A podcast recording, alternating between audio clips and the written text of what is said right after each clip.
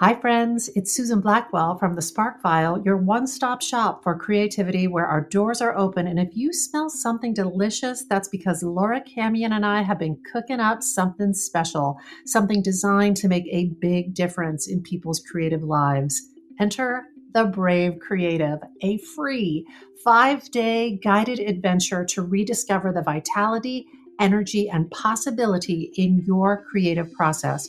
Whether you're a writer, a performer, a baker, a candlestick maker, navigating the creative process can be a bear. But never fear, there's power in numbers at the Spark File. So let's link arms and make the trip together. It's May 13th through 17th, 7 p.m. Eastern, less than one hour per day. And if you can't join live, don't worry about it. You can watch the replay. Join us by going to thesparkfile.com to register. And hey, if you're not familiar with the Spark File, first of all, welcome to the podcast. Secondly, we work with hundreds of creatives of all different kinds who are ready to take their next big step. We help folks fear less and create more in a community that is so fun and vibrant. And if you have joined us before, know that we are going deep with the Brave Creative. So buckle up, Buttercup. It is going to be an awesome adventure. Go to thesparkfile.com to register, but do it soon because it all starts May 13th. Thesparkfile.com. Register now. The Sparkfile podcast contains profanity and other adult content. And this episode also includes discussion of suicide. Take care when listening. When I bump into something that inspires me, I dump it in my spark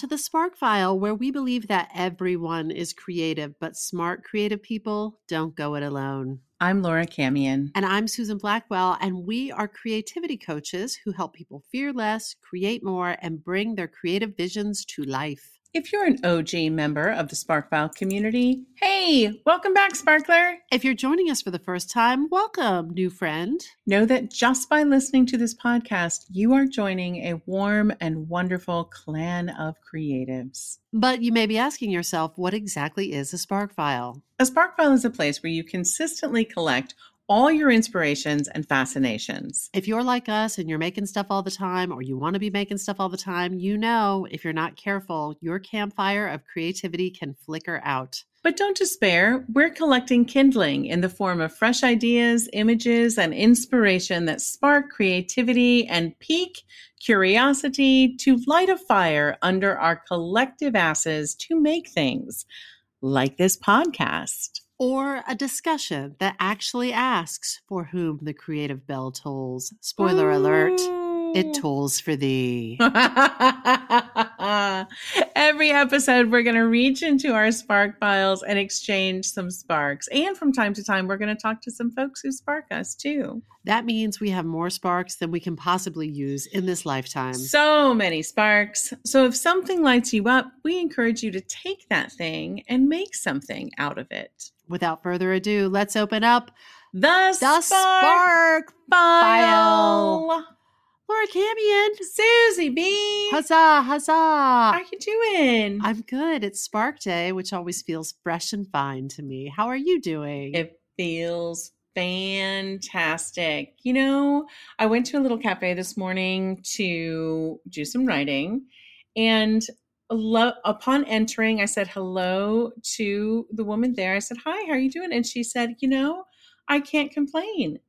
And I said, "Neither can I. Neither can I. Not one thing to complain about. Doing good." That's nice. Out in the world, and people are doing good. That's great. It's a beautiful day. It is autumn oh of Oh gosh. 2022. It's been a really, really pretty autumn. Ugh. It is just like all the autumn colors and the crunch and the And the crisp. And it's been great. I know you love this weather, Laura I love the crispy weather. I love it. Crispy, crunchy. Would you live someplace where you could have crispity, crunchity autumn I most of would. the time. I would. Now, my beautiful lifetime partner, Wesley Day, would not. He would not have that. So we've got to split the difference on the thermostat, basically. The thermostat of love. Well, we're enjoying it. We're enjoying it. It's Are been loving it? It, It's been Oh. beautiful. It's beautiful. And we get to record a spark today. And uh, should we jump in? I, should we I do this? say let's spark it up. All right. Today I am sparking you. I'm excited. Spark you back. So, Laura, you will recall, and maybe some of our listeners will recall, that back in June of 2021, I shared the spark that I titled Write Like Your Parents Are Dead. Oh yeah, you did. I don't mean to be provocative, but if you haven't heard that spark, you're welcome to go back, give it a listen, or don't. If you don't want to do that, I'm going to catch you up now. So, when I titled that spark, write, like your parents are dead, I didn't mean like write about your parents being dead or that I wished your parents harm. No, no, no, no, no. What I meant with that provocative title is as we approach our creative work, I think Laura and I are both interested in cultivating a mindset that allows us to be as free and self expressed as possible with inhibitions released. In our world, there are lots of folks who have a desire to spin their lived experience into their creative self expression, Mhm. us included. And we've Mhm. done so in many things we've made. The musical's title of the show, and now hear this. Laura's play, Echo Speaks, is a great example of that. Thank you. We do it. We like to do that. We like to do that talks and films and curriculum and stories and podcast episodes. I may even do a little bit of it today. But our lived experience shows up in all sorts of places. Laura, have you ever put your lived experience into a screenplay that you made of the movie? Well, my short film called Foreclosure. Yeah. It um, was based on some things that happened to my sister. Not not to me, but yeah, to my sister. Yeah. Oh, this is great. This is a great example of like, is is that your story to tell? Did you check in with your sister before you told that story, Laura Camien? Oh yeah, I, did. You know, this topic fascinates me because I don't think you and I land in the same place. Not, and that's not bad. That's good. Like no, it's, just a very personal thing. it's just different. It's different places. But yeah, I did talk to my sister about it. She didn't mind one bit. well, there you go. Green light. Go ahead. I love it. So, this desire to spin our lived experience into self expression can present a conundrum for creatives, as Laura and I were just bantering. It's a very personal decision about where that boundary line lies. But our stories don't exist in a vacuum. Our stories often feature other people. Those people might be Laura's sister, or your parents, or friends, or people we've loved and lost to breakups or deaths. So, how do we tell our version of events and still represent those folks in our work? And further, how do we tell our stories in a way that doesn't scandalize innocent bystanders like our kids or our grandparents or our work Mhm. colleagues or Mm. our fellow parishioners? hmm Very real. Yeah. Yeah. it is. You gotta you you just have to, I feel like, come to terms with it for yourself. Not to Mhm. not to put the spark in front of the horse. But as as you all listen to this, and Laura, as you listen to this spark that I'm about to share, see where you fall on it. Because that's the most important thing is that you have clarity, conscious clarity that you can refer back to. And you feel at peace with it. Yeah. Yeah, Exactly. Yeah. So, something I didn't focus on last time, but I think it's worth saying now this isn't just about spinning your lived experience into your creative self expression either. In both fiction and nonfiction work, you may want to create things that include aspects that may be considered less acceptable in polite society. For instance, maybe you want your creativity to include themes around sex or violence or random weirdness, and you may not have lived it, but maybe you want to reference it or have your central protagonist experience it. But maybe you intuit that your Aunt Fanny wouldn't approve of that. That's also included in this spark, which is why I'm titling it Write Like Your Parents Are Dead Again. Nice. Is it nice, Laura? Maybe not, but I'm not worried about what other people think. I'm worried about what speaks to me. I might be a little worried about what other people think, but here we go. So I said it before. We just said it a, a few seconds ago. This is not blanket advice that I'm doling out to everybody. There is not a single correct approach for all creatives all the time. Mhm. This spark is just meant to get you thinking about what is right for you. But Write Like Your Parents Are Dead is actually an option suggested by Anne Lamott in her wonderful book on writing, Bird by Bird. If you want to learn more about that book, we did an episode of the podcast on it a while ago. Also, if you want to learn more about it, you should just read the book. It's awesome. So good. To bring you back up to speed, Anne says, We write to expose the unexposed. If there is one door in the castle you have been told not to go through, you must. Otherwise, you'll just be rearranging furniture and rooms you've already been in. Most humans are dedicated to keeping that one door shut, but the writer's job is to see what's behind it, to see the bleak, unspeakable stuff, and to turn the unspeakable into words, not just into any words, but if we can, into rhythm and blues. And she goes on, You can't do this without discovering your own true voice. And you can't find your true voice and peer behind the door and report honestly and clearly to us if your parents are reading over your shoulder. They are probably the ones who told you not to open that door in the first place. You can tell if they're there because a small voice will say, Oh, whoops, don't say that. That's a secret. Or that's a bad word. Or don't tell anyone you jack off. They'll all start doing it. So you have to breathe or pray or do therapy to send them away. Write as if your parents are dead. Thank you, Anne Lamott. Thank you, Anne Lamott. Now, that is just one person's point of view, but it is a very informed point of view. It's the point of view of someone who has created extensively from their lived experience. Laura, I see you taking notes over there. What are you thinking? Suze, I have so many thoughts. I mean, I'll I'll try to chime in at the appropriate times, but I think just to to add on to what you're saying about hope for our listeners. I would hope that people check within themselves to see if this idea of X person might be upset, Yeah. or this might disturb someone, or this isn't my story to tell. If any of those things are keeping you from creating, then that's something to contend with because I do think sometimes people can entangle themselves into stories about who this might hurt or who might be upset or who isn't going to like it the way they did it or the way they told it or the way they were represented et cetera et cetera and that can grow into a complete blockade Block. of your creative Absolutely. Yeah. This is actually interesting because recently, Laura, there was something that you had made fully, made fully. And when it got to the point of the sharing of the light of it, you were like, no, I'm not going to do that. that's right And I also know you to be someone, as evidenced by this very day that we're experiencing right now, who it's not a block because you keep on making things and you just you Yeah. you had you made a judgment call. yeah You made a judgment call about the sharing of the light Yeah. of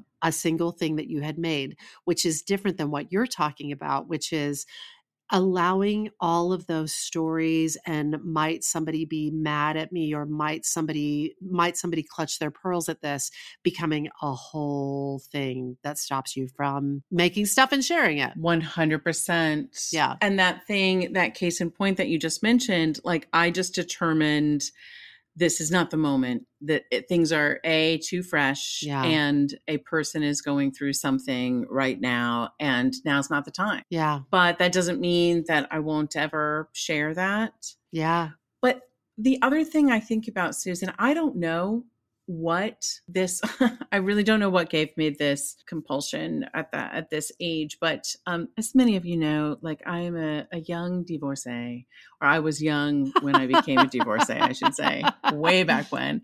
And this is one of the conversations with this kind and wonderful human being who I, you know, cared deeply for, but was not meant to be married to one of the conversations I remember having, I had written some stuff in my journal and I was like, I think I'm I think I'm feeling like I might be a writer and I've got some things to say. yeah And he was um, a more religious person than I. And um, I said to him, like, for example, here are some things that I have written about, like in my journal.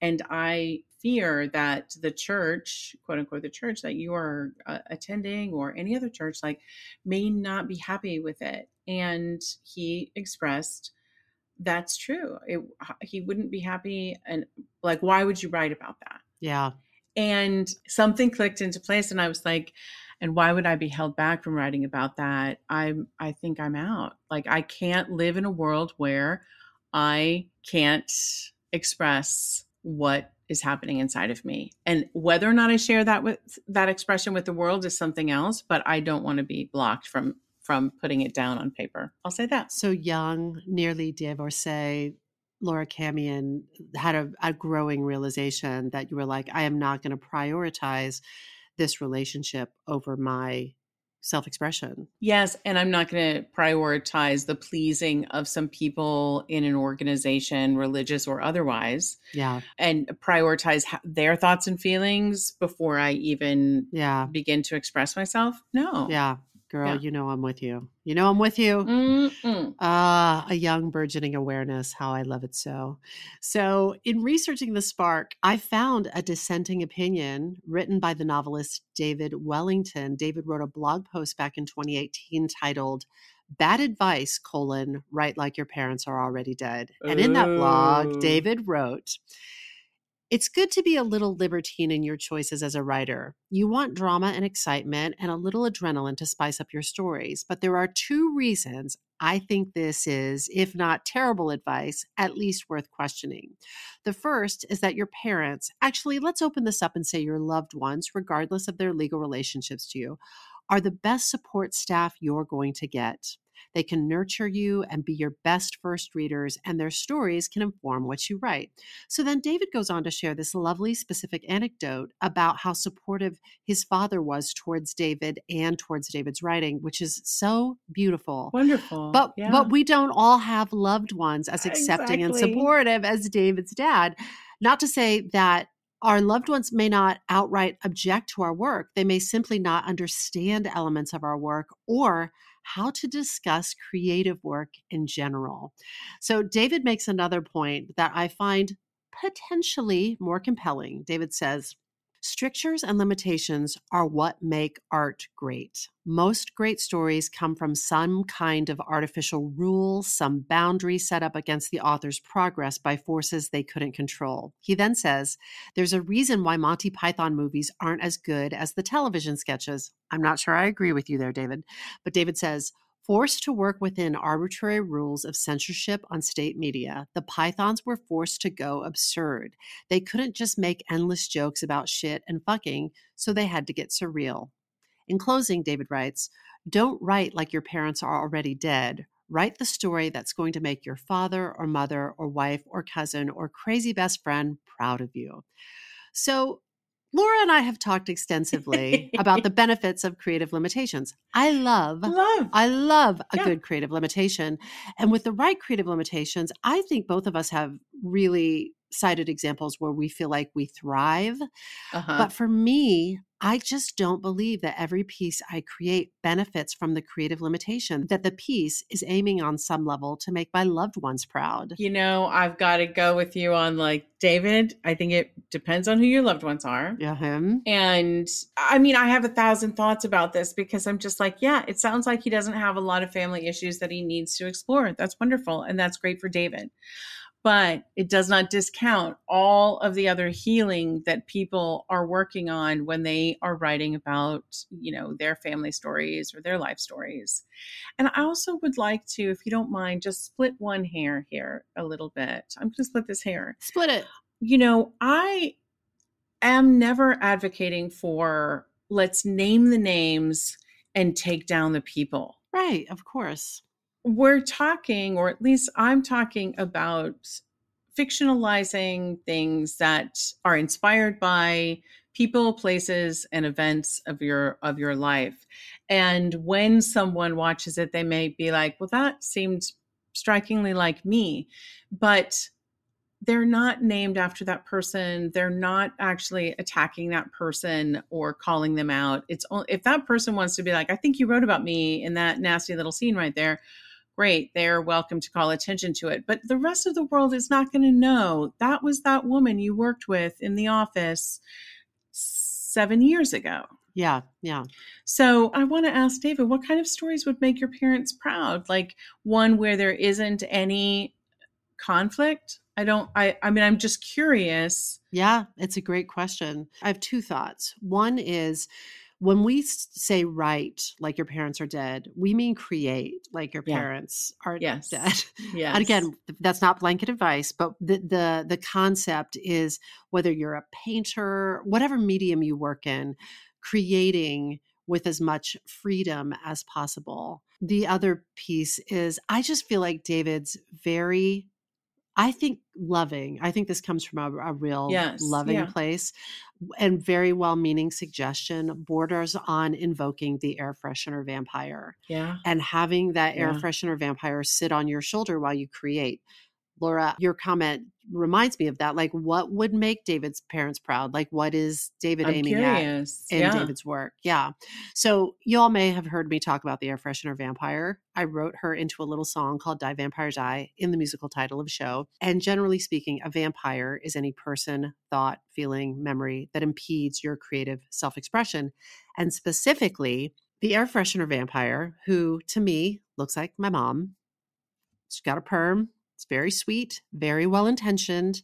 Looks like my mom. It has wings that look like my mom crocheted them out of some yarn she got on sale at Walmart. And Cam's listeners, I hope you know by now, I fight hard for the powers of good. And I'm also a bona fide weirdo. I cuss. I used to impulsively lick people on the face. And when I have a pure impulse to say something weird or do something weird, that's when that air freshener vampire might show up. And it comes bearing a can of Pine Fresh Vanilla Island Breeze, Renuzit, Mm. and it just sprays me and tries desperately to cloak the smell of my weirdness with its synthetic fresh scent.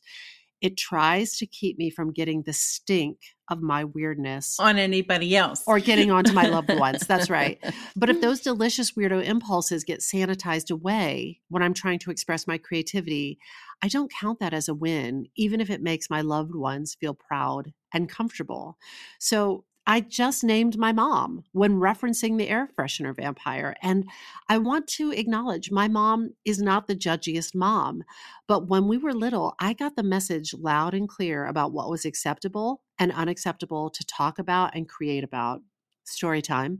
I remember when I was little, we were having dinner. It was a summer night, and I remember we were having dinner, but it was still bright light outside. And I Mhm. think I feel like my grandma might have been there just Mhm. to like raise Mhm. the stakes at the table. Yeah. And someone asked me what I did that day because, you know, we just sort of ran around in the neighborhood. in the olden times. That's in the olden times, did. like people, Yeah. we were not really being, you know, watched closely, but we were good kids. But we just wandered around like Yeah. one of those family circus cartoons of Billy's Dotted Line. Do you remember those old timers? Yes. uh, just going from thing to thing, just just doing moving towards whatever tugged at our curiosity. So someone, my mom or my dad said, "What did you do today?" And I said, "We drew pictures of naked people." and we had some little group Of neighborhood kids had we had this temporary fort made out of a, kind of this box that we crawled into in this ba- this empty field yes. glamour. And we crawled in there, and on the walls of that box, we drew a naked man and a naked woman. And I asked what we did that day. That's what I said. We drew pictures of naked people. And I remember, Laura, this record scratch uh, and silence at the table. Naked people. What? And then I'm not sure if it was my mom or my dad, but one of them said, you know, you should draw pictures of nice things like flowers. Uh-huh. I remember it so clearly. Uh, you should draw pictures of nice things like flowers. So I heard Wow. that message. And sometime after that, my parents put me into private art lessons where I learned how to paint, you guessed it, nice things. Flowers. So it was a it's a Oh mixed message God. though. Yeah. Drawing, yes, yes. Creativity, yes. Naked people, no. No, no, no, no, we no. don't do that. So Mm-mm. and and listen, my parents had a point. It was probably not age appropriate for a 5-year-old or a 6-year-old to be drawing naked people or at least if you're going to draw them and you're going to bring it up at the dinner table, have a have a conversation, an age appropriate conversation about it that's honest. So uh-huh. um, but I remember g- just loud and clear getting the message like, Mm-mm. There's some things you don't create about. Yeah. No. Yeah. So Wow. cut to about 11 years ago. I'm a grown ass adult, clearly, and I interviewed Billy Crudup for Side by Side by Susan Blackwell Uh huh. on Broadway.com. And Billy is famously the voice of the MasterCard Priceless campaign. Uh huh. Do you know that? Like, I- Yeah. I don't know if y'all remember that, where it's sort of like um, a trip to the Berkshires, $500, new hiking boots, $50, a weekend with your family, priceless. It's one of those things. But so I had written and I made Billy record my outgoing voicemail. Amazing. and this is- This is what I made him read in his famous MasterCard voice. a suitcase containing 65 pounds of baboon noses, street value $33,000. The haunted ruby encrusted skull of a 17th century monk, $450,000. One ounce of powdered unicorn ejaculate, $1 million. The voicemail you're about to leave Susan Blackwell, priceless. So I have him record this. That's awesome. We film the interview. He leaves that message on my outgoing voicemail. I totally forget about it. And then I get this voicemail message from my mom. and she had just heard that outgoing message and she i i'm going to try to do it as accurately Oh. as i can recollect it she so there's a silence and then she goes uh okay and if you're a sensitive person wow. you can use that uh Okay. Okay. As evidence that we don't use words like ejaculate outside of a doctor's office, and we certainly don't put them on our outgoing voicemail, or our mom might get frosty with us. And even writing about this, I was like, does my mom listen to this podcast? Do I need to soften this or not call her out or not use the word ejaculate again? I've now said it three times so far. Who knows when I'll stop saying ejaculate, Laura Camien? Will you tell your mom about this before it airs?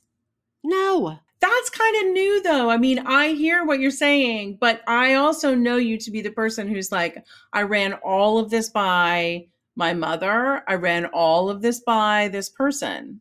I feel like uh, the reason why I could say no with such, uh, with just like, Yeah. you know, just Yeah. absolute resolve is because I'm pretty sure she doesn't know how to find a podcast. Got she couldn't it. locate it. She wouldn't know how to play it if she did find it. So it's a little bit write like your parents don't know how to find a podcast. Yes, amen to that. Yeah, that yeah. could- yeah, that works too. Yeah.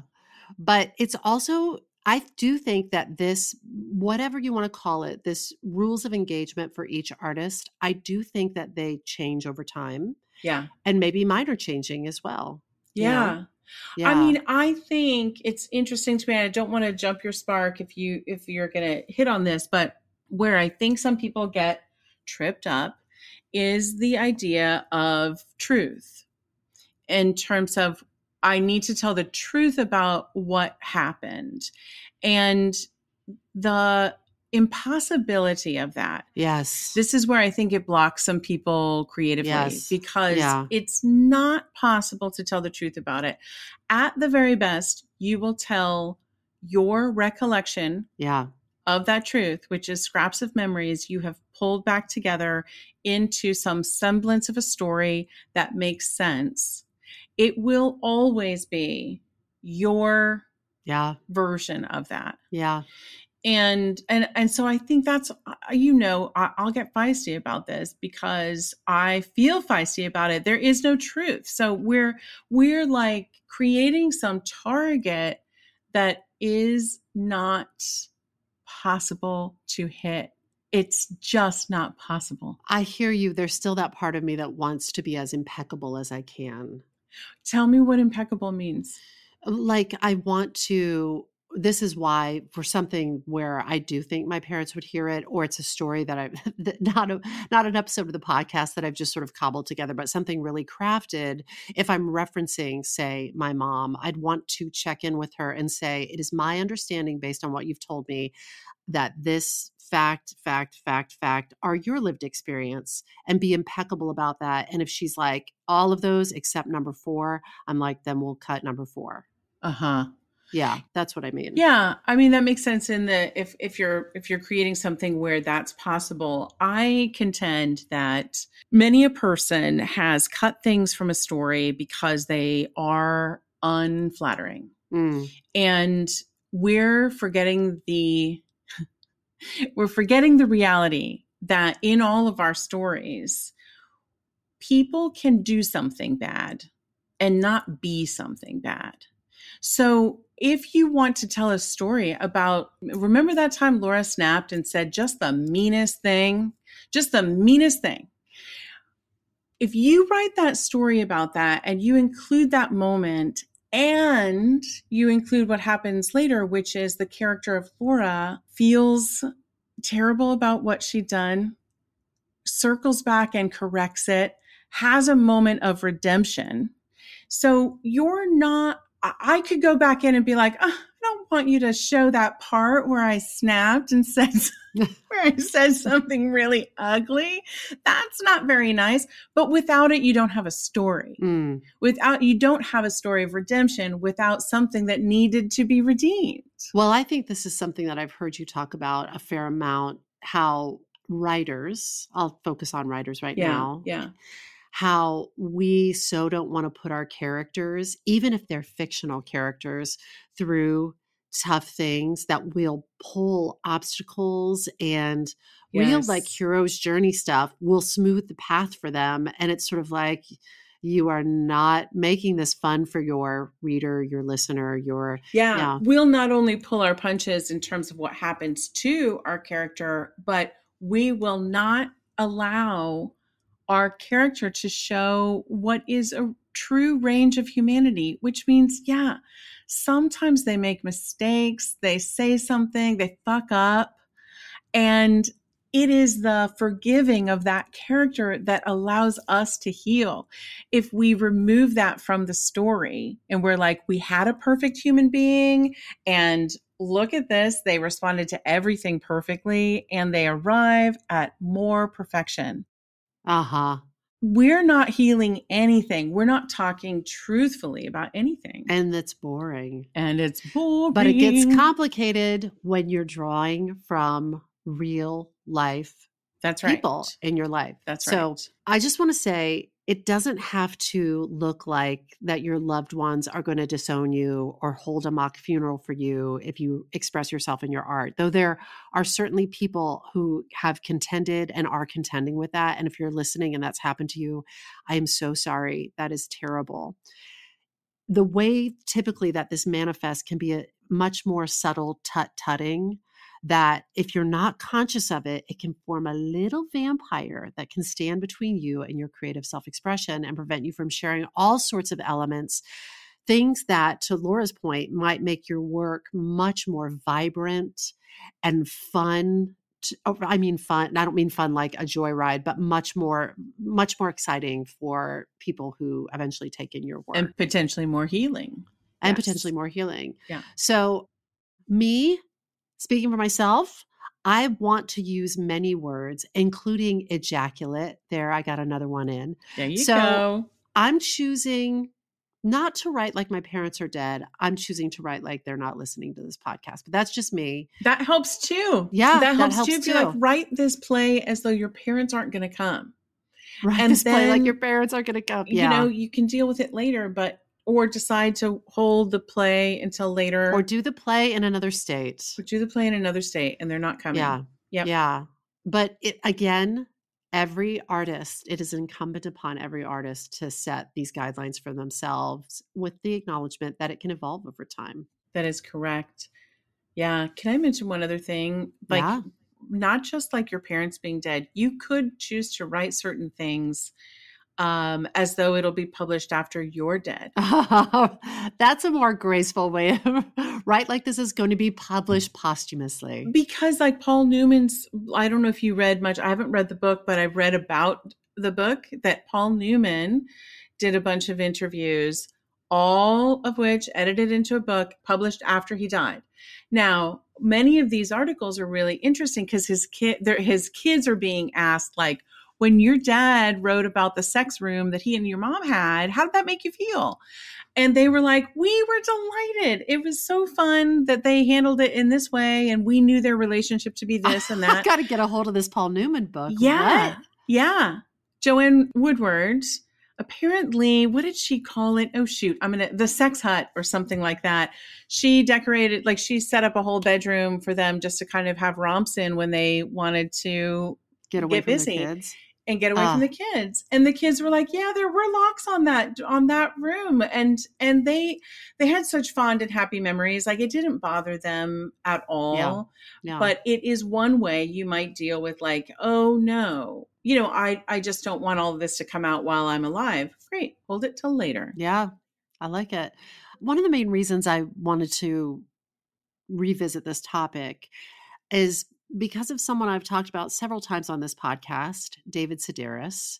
So, just to bring you up to speed quickly, David is another person who has written extensively about his life, which of course includes his loved ones. And while he has fun, funny, celebrated siblings that he loves to write about, it's not always a love fest. He has Mm. written very honestly about his sister Tiffany, their conflicts, her suicide.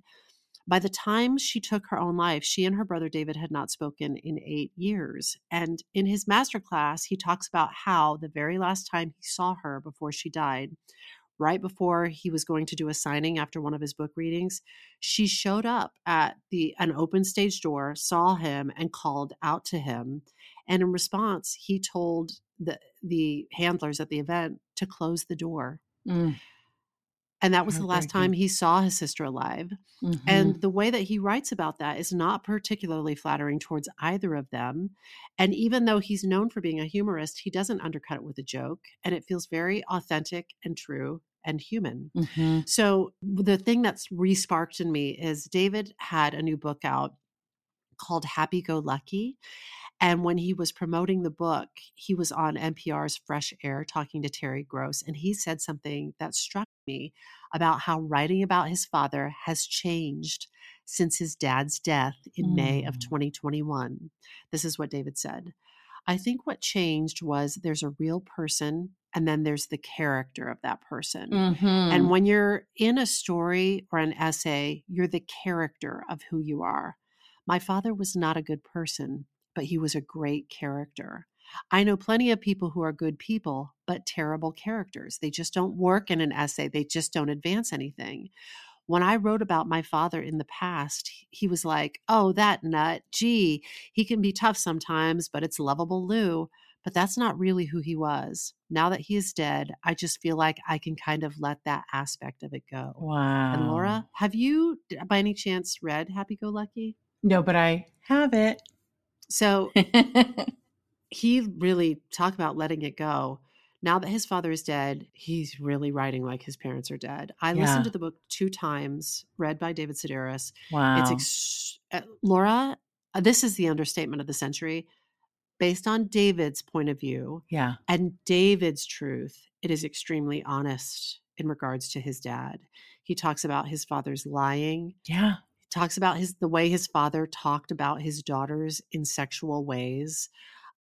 He uh, he recounts this thing about asking one of his daughters to go with him into the woods so he can photograph her topless. Oh David does not hold back in this writing. Oh god. But he wasn't totally pulling punches about his dad before his father died either. he just wasn't revealing everything. Everything. That's right. Yeah. So, in one of his earlier books called Theft by Finding, David Sedaris wrote about his father's mantra towards David of, You're a big fat zero. Ugh. And in this interview that David did with Hugh Delehanty in AARP, David said, When I think back, I wouldn't wanted another father. I'm completely happy with the one I got.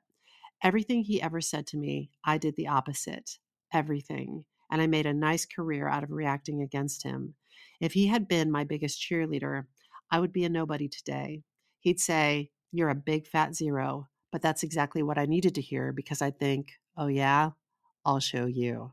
Fuck around and find out. Fuck around and find out David Sedaris is dad. So I don't know. I, I was just very aware as I listened to Happy Go Lucky, as I started doing more digging and research around revisiting the spark. I was like, this is not an easy when I when we talk about like establishing your own guidelines and rules of engagement, it's not easy. It's murky. It is. It's murky because humans and your interactions, memories are infallible.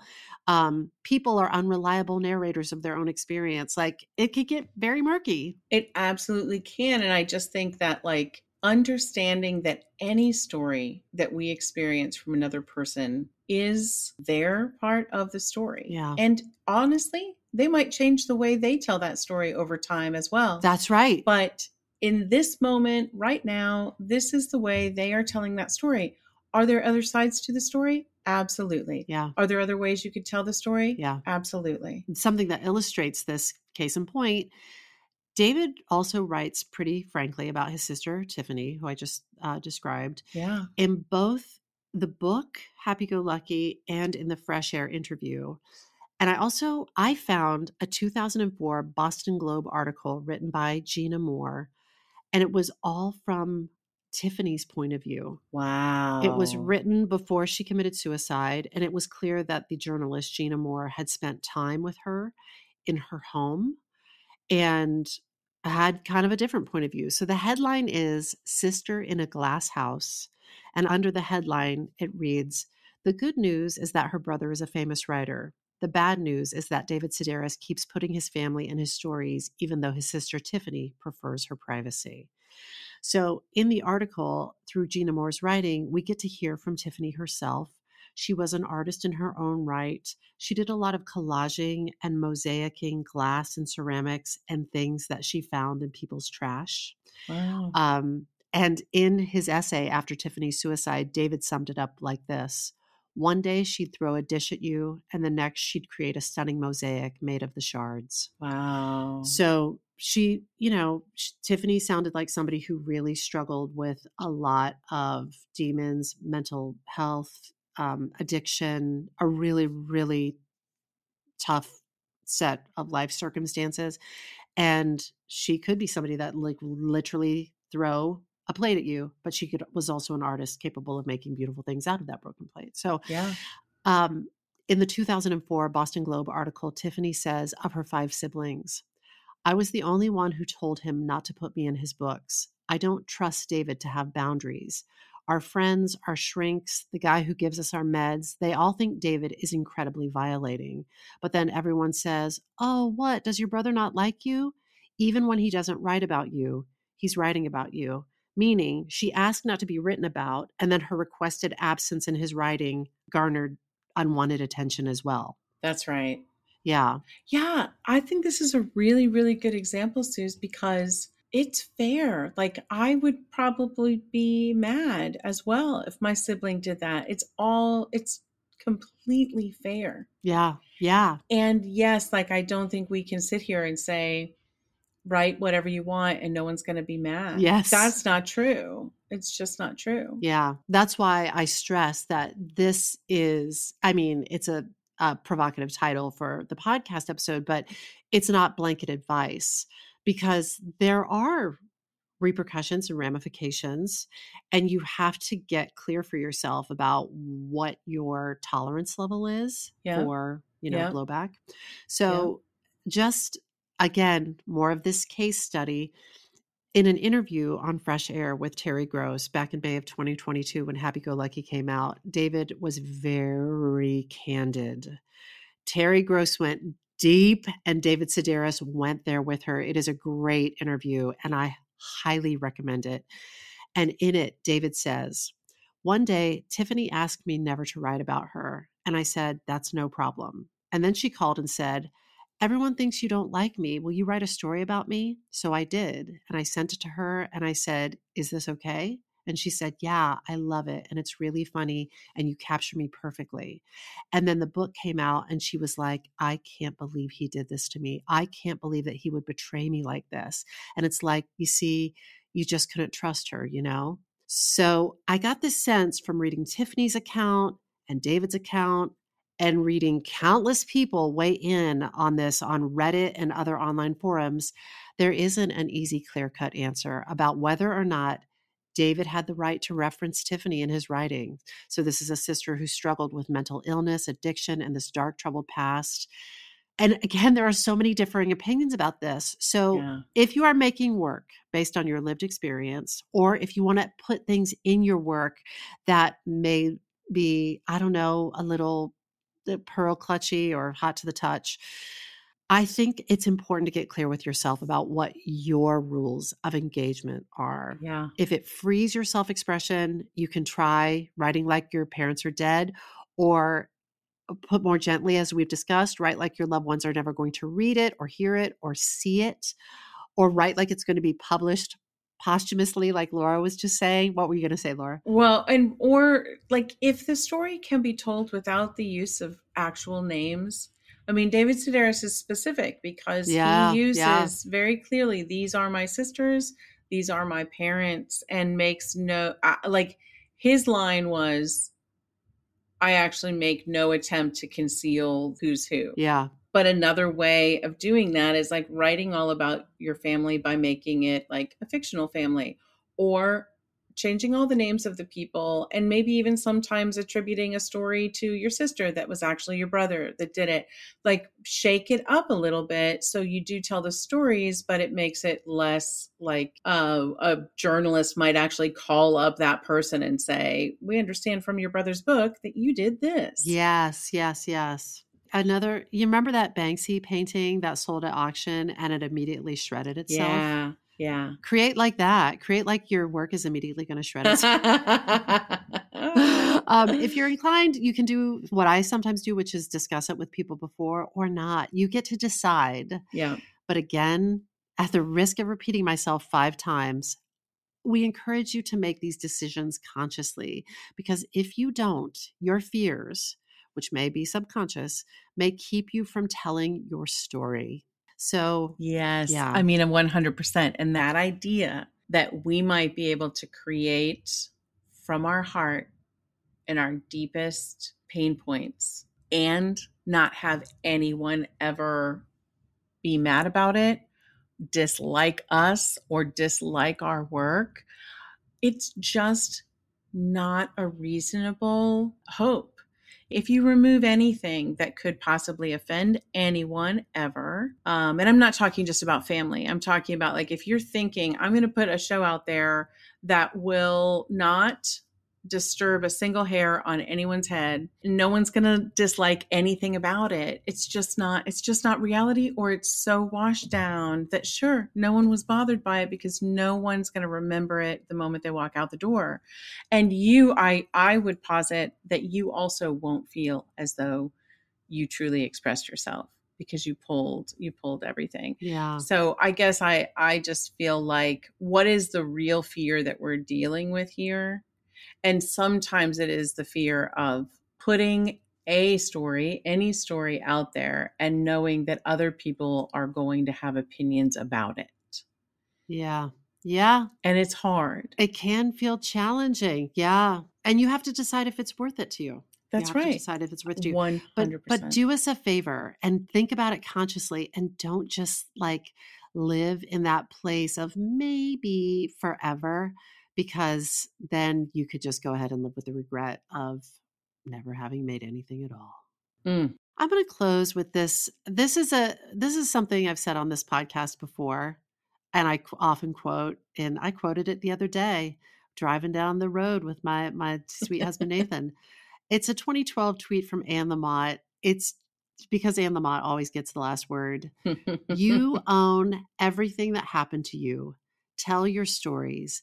If people wanted you to write warmly about them, they should have behaved better. And that's my spark. boom uh, mic Boom, drop Anne Lamott. Wow. Yeah, I think uh, this is a great spark. And obviously, I think it's clear I get sparked by it as well, Suze, like every time we talk about it. And I think it is such a worthy exploration for people. Well, I'll tell you, like, you know, different people have different appetites that they are satisfying when they consume art, culture, creativity. Yeah. And you may be like, I love David Sedaris's first book. I love the jokes. It makes me laugh so hard. And I don't need this like darker family, like this Yeah. this tumult and and that's just a question of like where your personal taste lies. Uh-huh. This book, Happy Go Lucky, not that David Sedaris needs any more promotion from me, but like it is crazy how honest it is. I mean, Yeah. uh, and it, I do think it is because based on you know what I've heard him say in interviews, etc. Now that his father and his sister, who were two really, really challenging folks in his life, Mm-hmm. now that they're gone, it's sort of like no holds are being barred. It is. It is Yeah. so honest. Yeah. is super honest. Yeah. And it sounds like it might be a step too far for for some people. Uh huh. And it might have been exactly what he needed in order to be self expressed. And, you know, sometimes you can do that and three people buy the book. David Sedaris has, uh, you know, many, many others who buy his books. And I, I would say that could be evidence that other people have healing to do as well. And his books help them heal from their family experiences. Yeah, potentially, potentially. For me, it's a great case study because it's it's operating with high visibility and high stakes. And I think there there's somebody in our I'm thinking of somebody that's in our um, Sparkfile community, and they were expressing some apprehension because they've experienced a lot of creative output recently and there's been a lot of support that showed up for them a lot of people have turned out to see their work to read their work etc Yep. and they were like i feel physically sick and i'm like i think it's a little bit of an upper limit Yeah. problem where you're sort of like uh, i'm not sure yet i've caught up with my deserve levels about this level of support and attention towards Mhm. my work Mhm. but I also was like, having higher visibility is can be real anxiety provoking. oh, so the David sure. Sedaris uh, case Yeah. study, I feel like is a good one because it's sort of like I didn't I, when I was younger, I didn't understand like I I desire success and I fear success. Right.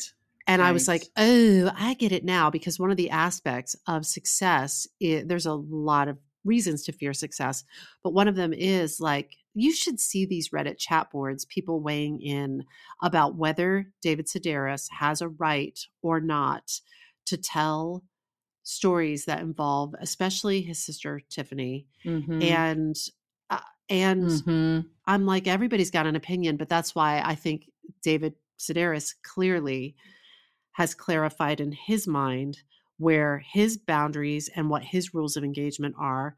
And also, Mhm. he acknowledges in his writing that the murkiness and the unresolved conflicts that existed before Tiffany committed suicide Mhm. They'll exist for him until he dies. Like he, he will Yeah. not necessarily find a clean, easy resolution with an understanding with a little bow on top. That's right. Yeah. That's right. So that's what I mean when I say all of it can get real murky and you you Oh, want to for sure. you you want to gain as much conscious clarity around this for yourself as a creative as possible. That's right. And you might not agree with like I I don't know where I fall on that spectrum. Like I think maybe for me like David Sedaris where he has his line is probably further out than where I would have my line. Uh-huh. And that's okay. Like I I think like all of us being aware like again like you are empowered to put that line where it suits you and allows you to feel free as a creative and also feel like I'm not harming anyone. And he has his, he obviously feels, you know, like he has the reasoning for why it's okay for him to do what he does. Everybody gets to put that line, you know, where they want and need to put that line. Yeah. Put that line where you want. Give it some thought though. Give it some thought. But not forever. Not, Not for- forever. Get back to work now. Get back to creating and self-expressing. Yeah. And I'll just say this remember, you can create something and choose not to share it out at that moment. Yeah. But if it is knocking on your door and it needs to get out, Yeah. get it down on paper, sculpt it out, draw it out, whatever you need to do. And then that does not need to go out into the world immediately, you can contemplate It's that. it's the Hilma af Klint rule. Remember Hilma correct. from episode one of this very podcast? That's right. Hilma's d- did not intend for her wild ass paintings to be seen until well after her death because she felt like the world could not handle it. Yeah. They were not ready to have their asses blown off. And she's not wrong. The world can barely handle it now. Those paintings are so fucking rad. That is correct. That is Yeah. correct. It all goes back to Hilma. It, it really does. Friends, I think that's it. This episode of the Spark File was made on the lands of the Lenape people. And as always, we hope this put another bunch of sparks in your file. Listen, if there's a spark you'd like us to explore, or if you'd like to learn more about how to coach with us to bring your creative ideas to life, you can email us at thesparkfile at gmail.com or submit any inquiries through our website, thesparkfile.com. We'll even take your feedback, but you know the price of admission. First, you got to share a creative risk that you've taken recently. You can follow us on social at the Spark File and be sure to subscribe, rate, and five star review this podcast. It really helps listeners to find us. Also, if you like this podcast, we do hope you'll share it with people that you love. And if you didn't like it, oh no, Oh. don't don't piss off a couple of writers. We will write about you. if something lights you up and gets your creative sparks flying, we're writing you a forever permission slip to make that thing that's been knocking at your door. It's your turn to take that spark and fan it into a flame. You know, you got to take it and, And, make, make it. Bye. Bye, everybody. When I bump into something that inspires me, I dump it in my spark file. Could be something that I wanna make or how I wanna be. I pump it in my spark file. I jump into my spark file. Let's open up the spark file.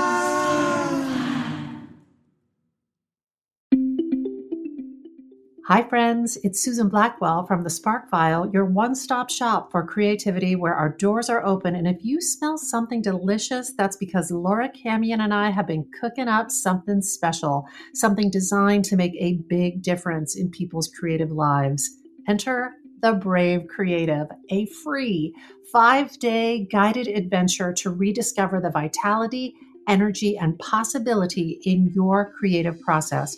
Whether you're a writer, a performer, a baker, a candlestick maker, navigating the creative process can be a bear. But never fear, there's power in numbers at the Spark File. So let's link arms and make the trip together. It's May 13th through 17th, 7 p.m. Eastern, less than one hour per day. And if you can't join live, don't worry about it. You can watch the replay.